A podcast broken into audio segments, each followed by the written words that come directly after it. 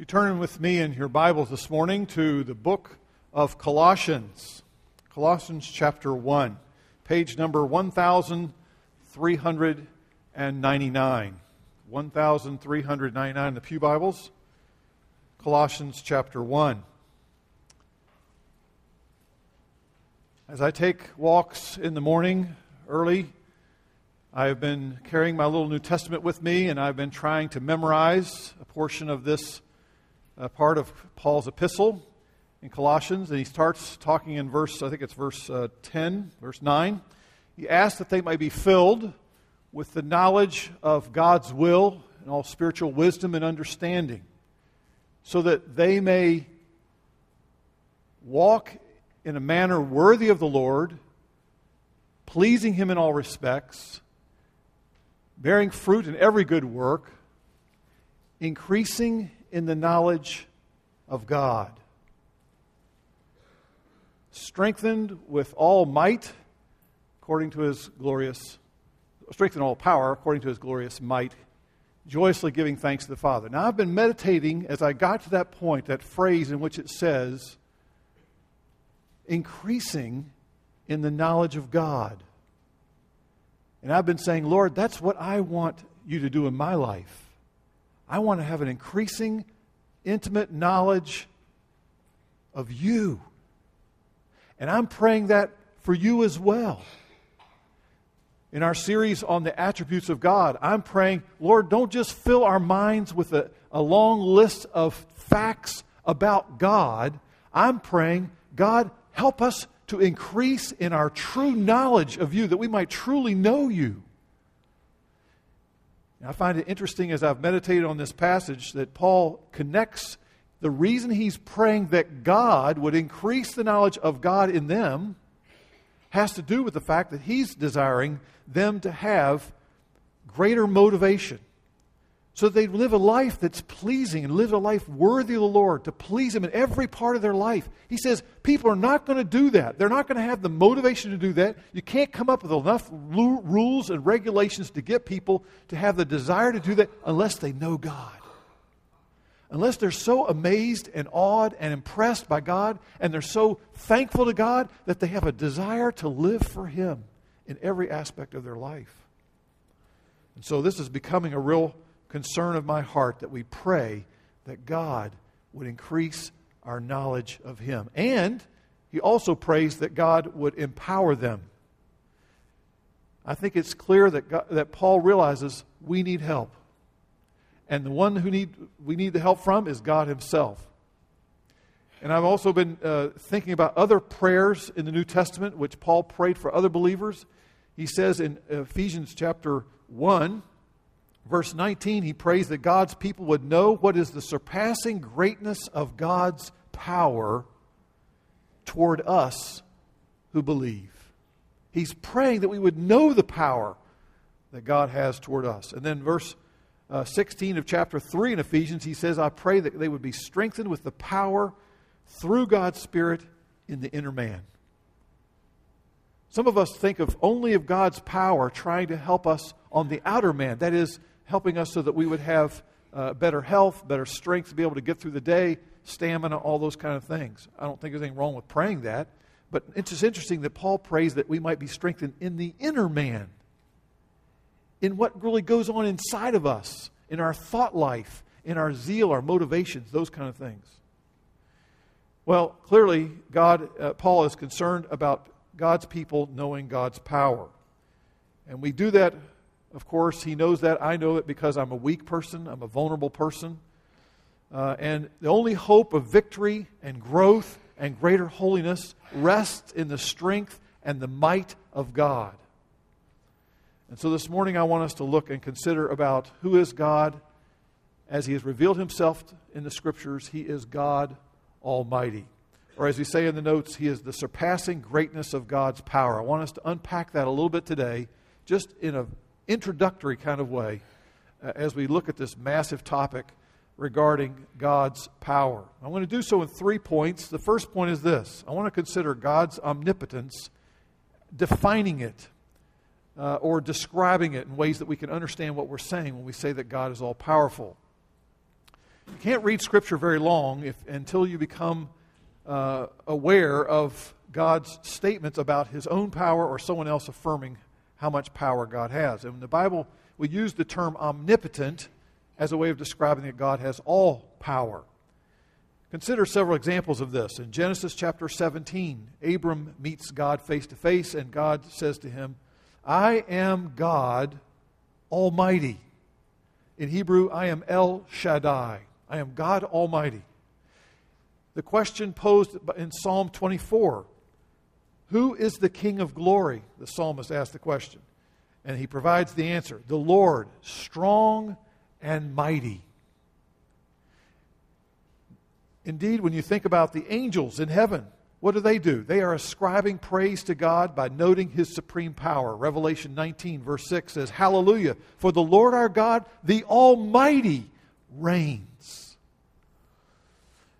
Title given to the Messiah in Isaiah chapter 9, verse 6 He is called Mighty God. And interestingly enough, when Mary is told, the mother of Jesus, that she would bear a son in a miraculous way, having just conceived this child, what does she do? She prays and says, For the mighty one has done great things for me. On and on and on we could go talking about the mighty one. And that's a significant statement because, as we read in Scripture earlier in Psalm 115, the idols that were worshiped by the people around and surrounding God's people in Israel there, many times the Canaanites or even the Romans, they were worshiping all sorts of gods. They are powerless gods. They are, the, the, the idol itself is fashioned by mere humans. And so they contrast the gods that are worshiped by all these people in, in the various forms of idolatry. But the true and living God, according to Psalm 115, is the one who has made heaven and earth. He has all power. And the God revealed in Scripture does whatever he pleases. That's because he's God Almighty. Now, that raises a question, a very important one. Please follow me here. When we affirm that God is all powerful, does this mean that God can do anything and everything? The Bible states unequivocally that God cannot do a number of things. Now, that should pique your interest. The Bible says that God cannot do a number of things. And this is what I've called in your notes. I'm trying to describe the boundaries, if you will, of God's power. We're going to define what those boundaries include. For example, God cannot lie. He cannot tell falsehood, Numbers 23, Hebrews 6. He cannot deny himself, in 2 Timothy 2. He cannot be tempted by evil, James 1. God cannot condone sin or look with favor on sin, Habakkuk chapter 1. And he cannot swear by anyone greater than himself, Hebrews 6. And so you always run into people who raise those questions. Hey, I got a question for you, you Christians. Uh, you know, can God make a stone that is so heavy that he himself can't lift it? And you think, oh, that's just profound, you know? But C.S. Lewis has a great answer to questions like that. He says, nonsense is still nonsense, whether you're talking about God or anything else. It's like asking the question, you know, uh, can God make a triangle with four sides? I mean, it's just, what kind of question is that? It's absurd. So don't waste your time talking about those kinds of questions. But it's important that we understand and, and define what are we saying when we say God is all powerful. And here's a very helpful uh, quote in your notes by Stephen Charnock, the Puritan writer. He has two massive volumes on the attributes and existence of God. And this is what he says The power of God is that ability and strength whereby God can bring to pass whatsoever He please. He can do anything He wants. Whatsoever His infinite wisdom can direct, and whatsoever the infinite purity of His will can resolve. So when we talk about God is almighty, God is omnipotent, we are saying God can do anything He chooses to do in accordance with His nature. That's what we're saying. Now, understood in this way, God's omnipotence affirms that he has no limits other than himself in terms of what he will do and can do. Over and over, the Bible affirms that God is able, God is able, God is able. Listen to some of the things that the Bible affirms about God's ability. It says that God is able to give us an inheritance, Acts 20. He is able to make all grace abound to believers, 2 Corinthians chapter 9. He is able to aid those who are tempted, in Hebrews chapter 2. He is able to subdue all things to himself, Philippians chapter 3. Our God is able to save to the uttermost those who come to faith through Jesus Christ. Hebrews chapter 7. And God is able to keep his people from stumbling and to present his people faultless before his throne of glory. Jude chapter verse 24. When God chooses to use his power, and he exerts his power and accomplishes some mighty action, action. Do you realize that God never becomes weary? He never becomes worn out. I find that to be, more and more as I think about it, an aspect of God's power that is totally something we cannot relate to at all. Because I don't know about you, but when I work hard, and when I do am physically active and I do a lot of hard work for a certain, certain period of time, whether it's in the gym or whether it's doing lawn uh, work or, or trying to carry heavy stuff, when you're moving your, your kids into college, you know, you carry all their stuff up three flights of stairs and all that stuff, you, you become aware, I am exhausted. And at 9 30, 10 o'clock at night, I'm telling you, I am just wasted. Now, can you identify with what it means to be exhausted? Have you ever been exhausted in your life? Uh, you know what exhaustion means, right? You're just like, I can't do another thing. It only takes what? Uh, several hours of doing that for us. And we're just, we need a whole night of rest and maybe another day of rest as well, depending on how bad those muscles are and how sore they are. Look what Tozer wrote regarding this incredibly unique aspect of God's power that he's not, he doesn't get exhausted or tired. Since God, has at his command all the power in the universe. The Lord God omnipotent can do anything as easily as anything else. All his acts are done without effort. He expends no energy that must be replenished. His self sufficiency makes it unnecessary for him to look outside of himself for renewal of strength. That is unique about God and something that's not true of us at all. And sometimes I think we forget that. Sometimes I think we project onto God, well, God, you did this real thing, great thing in the past. You must be a little weary now because you're not doing as much. No, that's not the way God is at all. We need to understand that God's attributes, whether we're looking at his power today, we last week we looked at his holiness or his unchanging nature, his immutability, all those aspects of God and attributes of God, remember now, they all work in harmony with each other. And it's important we understand that God's power is the same. His power complements all of his other attributes. You see, God's mercy, his compassionate uh, gestures and concern to help someone in need, his mercy would be feeble pity if he lacked the power to intervene and lacked the power to relieve that suffering.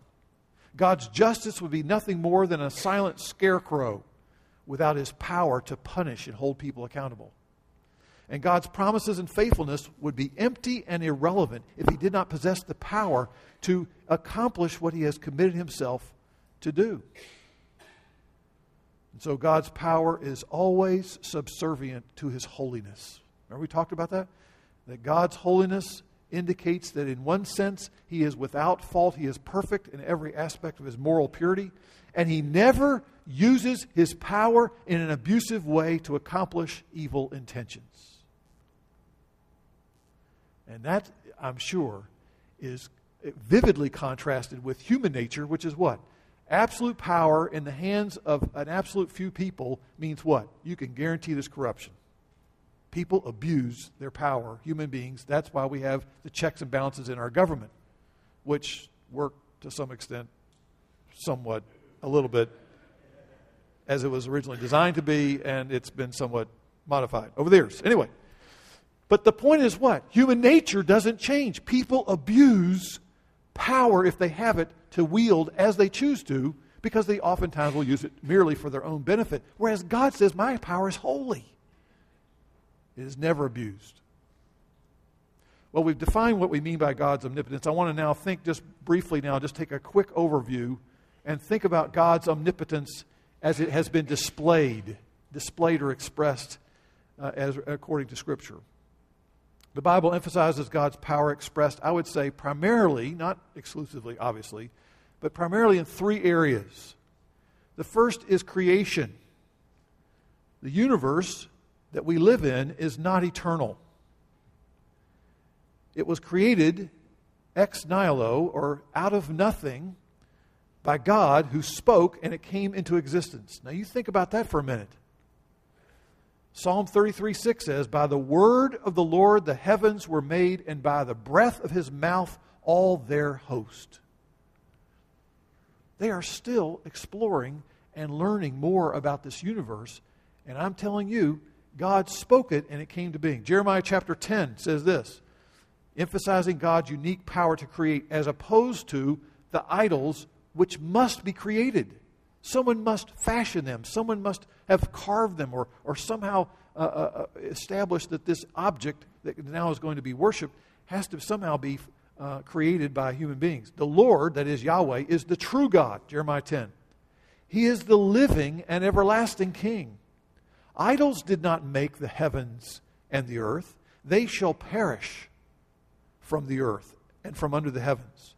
God made the earth by his power, and by his understanding, he has stretched out the heavens. The Lord of hosts is the maker or the fashioner of all.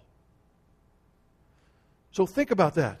As you look around and see various forms of the creation that God has made, do you think and ponder for a moment the great power that established and fashioned all those things? Sometimes we forget and looking up at the stars and the skies and heaven, we don't take time to ponder. We'll talk more about that in a minute as we apply some of these things, practically speaking. So we affirm that God is the creator of all things, tremendous power. Secondly, we affirm he also revealed his power in redemption, and a subsection of that I would call would be resurrection. With a heart full of pride and jealousy, Satan chose to take the role not of the creator, but of the destroyer. And Satan is committed to ruining all that God has made.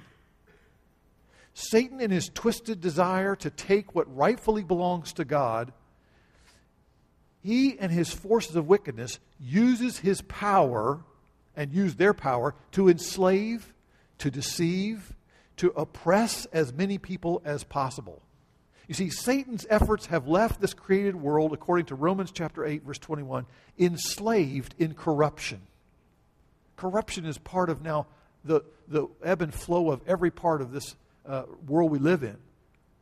And Satan promoting those false religions, immoral practices, self centered living, he continually is at war against God and God's elect angels. And Jesus entered into this cosmic battle in a humble state of the incarnation. And he laid aside his rightful position of glory and honor and did battle against the devil and his demonic forces. And Jesus exhibited his power over satanic forces when he laid down his life voluntarily and was crucified in utter weakness on that cross for our sins, for the consequence of our being deceived and our own uh, devious desires to go our own way and to follow Satan's promptings. And Jesus' kingdom was established with great power when Jesus was raised from the dead and demonstrated that he is supreme over the one who looked as if he's taken full control over this earth, Satan, kingdom of darkness. And Jesus' kingdom now has been established and it's on the move. It is being expanded. It is now not fully manifested yet, but as the gospel is proclaimed, as the gospel is lived out, and as God works by his Spirit through his people to impact new life, to bring apart and impart new life, to create new hearts. And he also is seeking to take captives and set them free and overturn the curse of sin. And Jesus delivers his own from the domain of darkness, and he transfers them to the kingdom of his own Son. And one day, Jesus' power is going to be fully revealed. And all forms of sin's curse will be removed, whether it be death or decay or suffering or injustice or sickness or enslavement or the defiance of God Almighty. And one day, Jesus will restore all that was destroyed by sin and Satan. And those who are in Christ, those who have repented, those who have understood their weakness and their blindness and have seen the Spirit of Christ open their eyes and realize how precious is Christ, how needed they have, how much they need Christ, and they've come acknowledging their sin and have placed their faith in Jesus Christ and received the gift of eternal life through Him alone, they have a promise that the God has caused them to be born again to what? To a living hope. 1 Peter chapter 1. Through the resurrection of Jesus Christ. That is the great demonstration of power and victory as he came from the dead. And listen to what he says in 1 Peter chapter 1. He says, And therefore those people are protected by the power of God through faith for a salvation ready to be revealed in the last time. What's he saying? He's saying, don't forget the big picture. Peter was writing to a people who were suffering persecution. It looked as if God's power, as if God had sort of had his arms, if you will, figuratively speaking, had somehow been uh, uh, restrained. Because here was Nero and here were various Roman emperors who were just killing Christians all over the place. They were dying left and right. And the church is saying, what is, What's with this? What do you mean? Where's the power of God? And Peter says, Don't forget the big, big picture of the power of God that is meant to say that the God who is overturning Satan's schemes is also the God who says his power will sustain his people and see them through to the end where he will finally restore everything. Don't forget the big picture and the greatness of God's power over evil and over Satan and over the power of sin. And I wonder how many of us are aware of that great battle that's being waged. And we're aware of how much we need to see the work of God's power in our own hearts. Because the more you see your selfishness revealed, the more you see how you snap at people and the kind of things that come out of your mouth, and the way in which you behave, and the thoughts that go on in your mind, and the way in which you operate in secret. Do you become aware of the reality of evil within yourself? And how great is the power you need from God. He is the God who redeems, the God who restores, the God who recreates, and the God who will one day renew all things. So they will give all glory and praise to God. He is indeed the all powerful one. No one and nothing can thwart his ultimate victory. It's a done deal. The question is which side are you on? Which kingdom are you in? Kingdom of darkness or the kingdom of light. Well, we talked about God's power. We've described it. We've talked about God's power displayed in creation, redemption, redemption and in resurrection. I want to thirdly now I want to think about God's omnipotence delved into. I had to think of some other word here. We have to sort of get into this and really think about what this means for you and me. Not just be up there in the theoretical realm, but down into the real everyday world. Let's apply it, first of all, to believers in Jesus Christ. There are a number of ways that God's omnipotence is to impact every Christian. First of all, as we meditate and reflect on the greatness of God's power, how can we help but worship Him? Worship Him. Give Him worth. Express to Him the greatness that we see and observe all around us. Our hearts are designed to do that. That's what we're geared to do. That's how God has made us, that we are to delight ourselves in God and be impressed with Him and His greatness and power. We're to be filled with wonder and awe and adoration. Psalm 21, the psalmist says, Be exalted, O Lord, in your own strength. We will sing and praise your power, the psalmist said. First Chronicles 29 says, Yours, O Lord, is the greatness, the power, and the glory. You ever had a time when you sit outside in the summertime and you watch a storm go by? I don't suggest you do this in the middle of the field or under a tree now. I'm just, uh, you know, under the porch or whatever you can do, but uh, even through the windows, indoors. But watch a summer storm, a lightning storm. And when you watch that storm, you feel the wind blowing and you sense the rain coming down and the powerful expression of, of energy that's released in a lightning bolt. And then the thunderous uh, sound of that, that uh, what comes next in terms of the vacuum that's been created by this the lightning bolt. And the air sound moves together and you hear the thunder. You ever take a moment just worship God and say, God, your power is so awesome? And lift your heart in worshiping God. He is God Almighty. That's just a, a, a small inkling, a, a small expression of, of the vast power that is His. Or maybe it's just staring up at the stars at night and just imagining the amount of power it takes to call that into being. Worship is the appropriate expression of those who truly know God as God Almighty. I would say also, secondly, that knowing God as omnipotent ought to fill us with a sense of confidence in God's enablement. We ought to be confident in God and His power at work in and through us. You see, God uses His strength to accomplish all that He calls us to do. So when you say, well, you say, well, I surely feel inadequate to do what I'm supposed to be doing. You know, how do I share my faith with this guy that's at work and it's just such a messy situation, and every time I get nervous and tongue tied, and, and then you say, Well, I have a situation where I'm trying to deal with some of my children, I'm trying to give them counsel and trying to help them work through some of their problems. I don't know how to really get through them sometimes. I feel like the more we talk, the more we argue. Do you ever feel and sense your inadequacy? There are areas of your life you say, I sure wish I could fill in the blank. What did Paul say?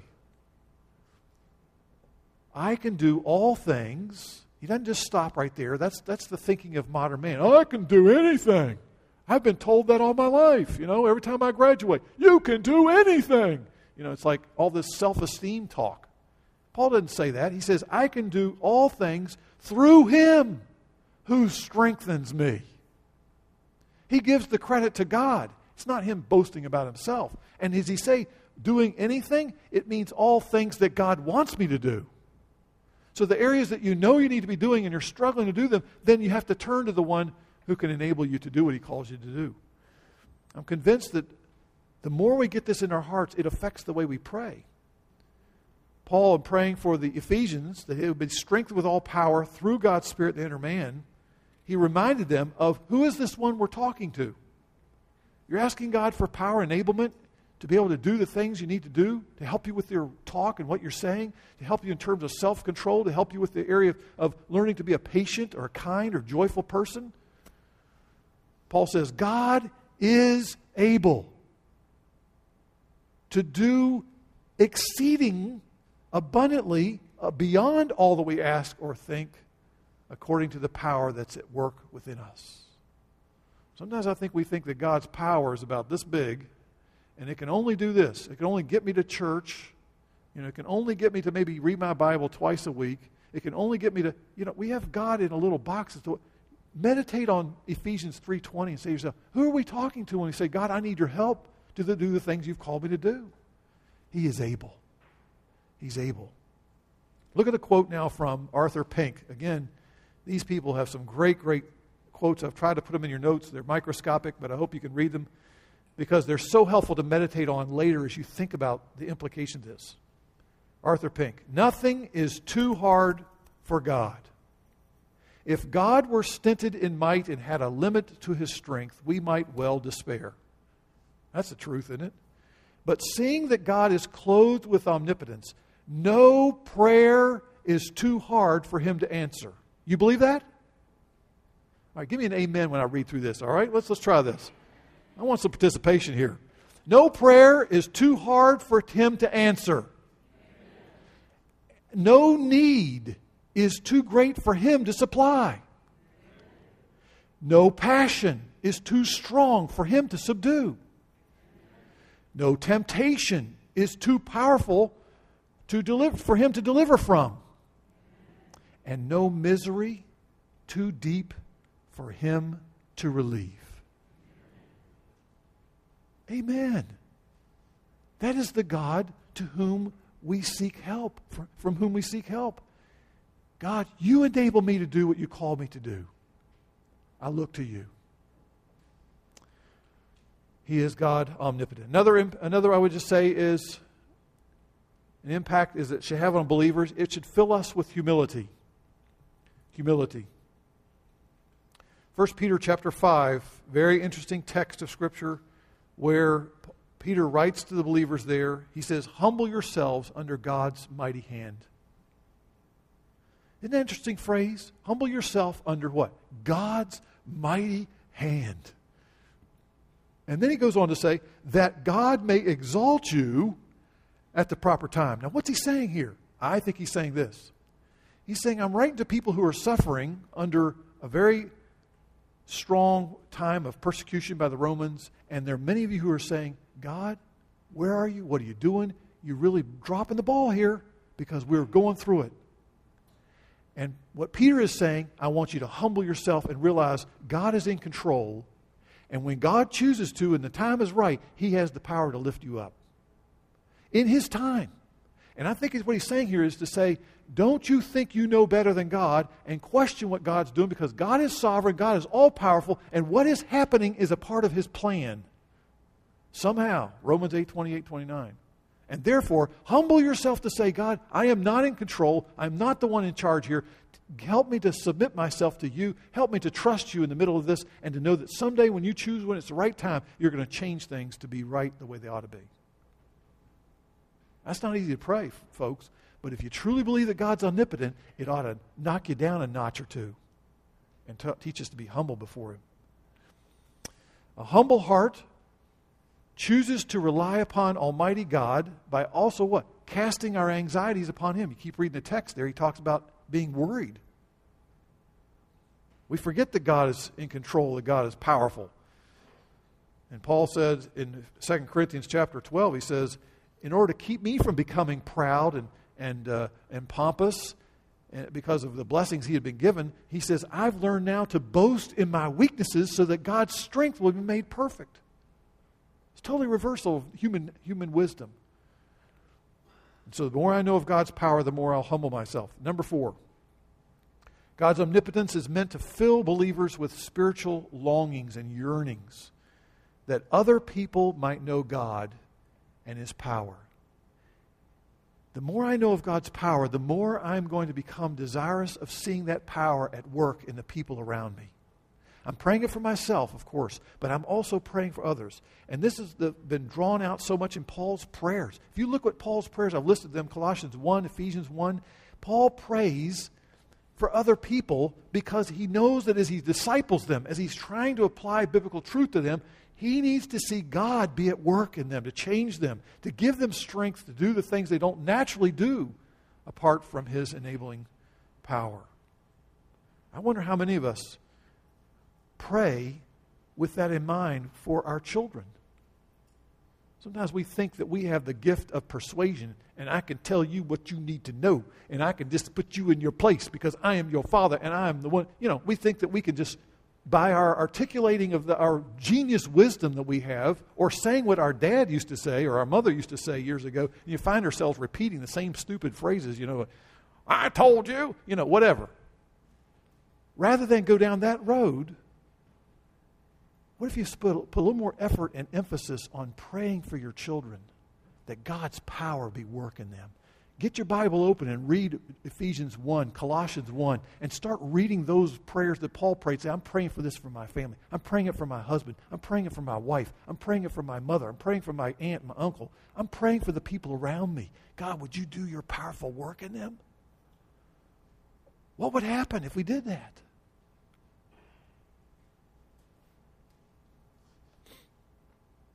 To have a little less lecturing and a little bit more what?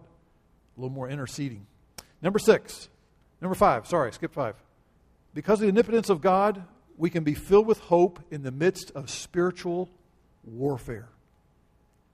I am so convinced that many of us are attuned to the mentality that we want to live a life that we can be just comfortable.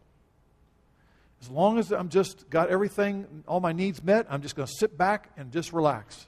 I just want the lawn, I want a lawn chair view of spiritual living. And Paul says in Ephesians 6, folks, you're in battle here.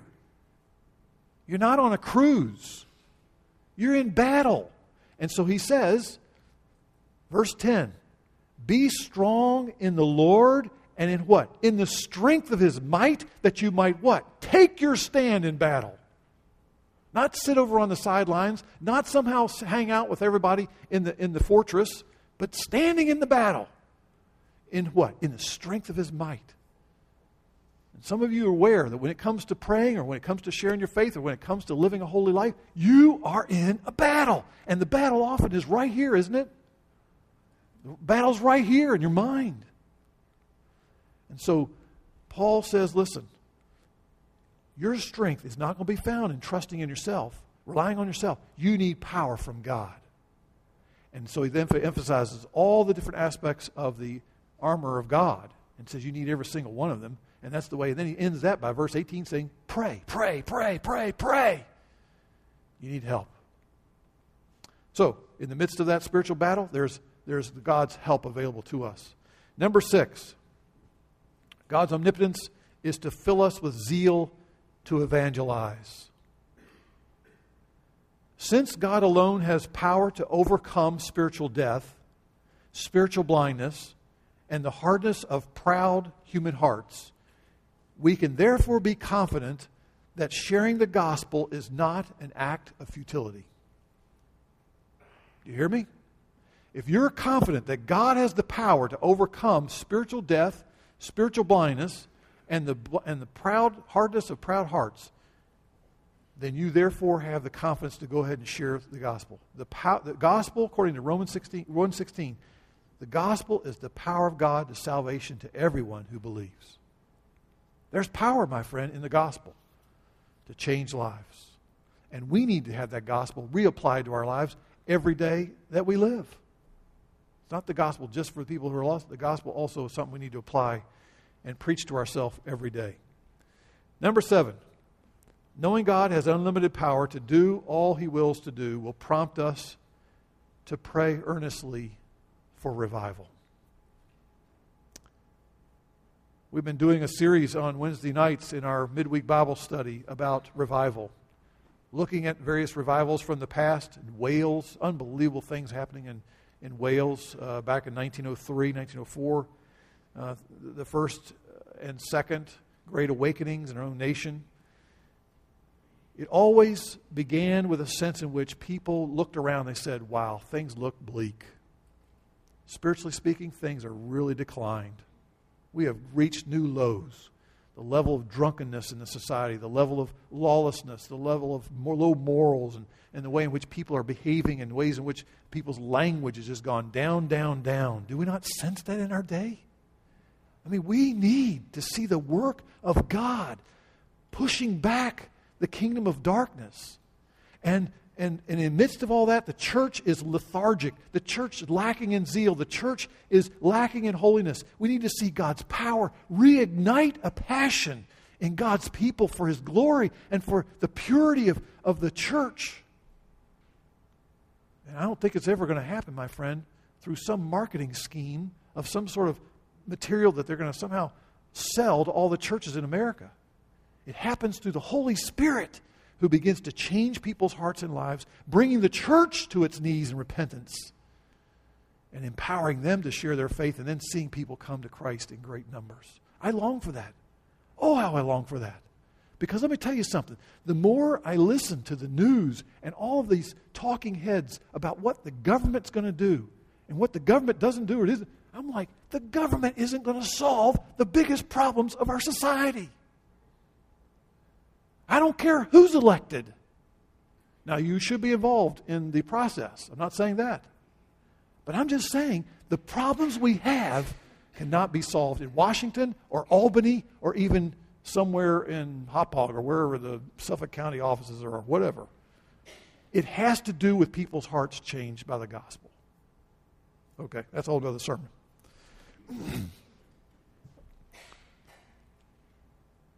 Let me make one final point. If we talk about and affirm the omnipotence of God, let me say a word to those who do not yield or submit themselves to God's supremacy, God's power and might, and God's majesty. If you're an unbeliever, if God is truly omnipotent, it makes no sense, if you're an unbeliever, to defy him. It makes no sense to defy the one who is omnipotent. And by this, I have been meditating on Psalm 2. Psalm 2 talks about the people who are devising schemes against God. And they are scheming against God and His anointed one, the Messiah, and they're doing whatever they can to oppose God and His ways. And the text goes on to say that the Lord scoffs at such people. Better word would probably be He laughs at them because it says he will terrify them in his fury. It says in Psalm 2, verses 11 and 12 Do homage to his Son, lest he become angry and you perish in the way. For God's wrath may soon be kindled. How blessed are all who take refuge in him.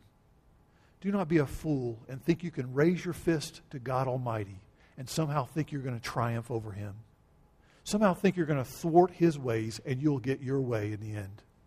It is utter foolishness.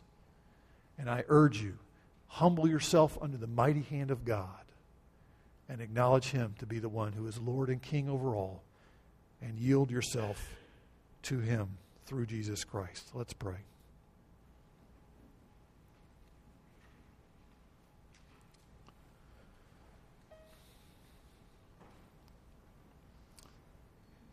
Oh, Father, Almighty Father, we come to you asking that you might fill all of us here today with the knowledge of your will. Lord, that we might walk in a way that is worthy of our Lord Jesus Christ. That we might please Jesus in every aspect of our life that you might bring fruit forth in all of the various ways in which we offer ourselves and efforts through this coming week. And Lord, I pray that you would increase in us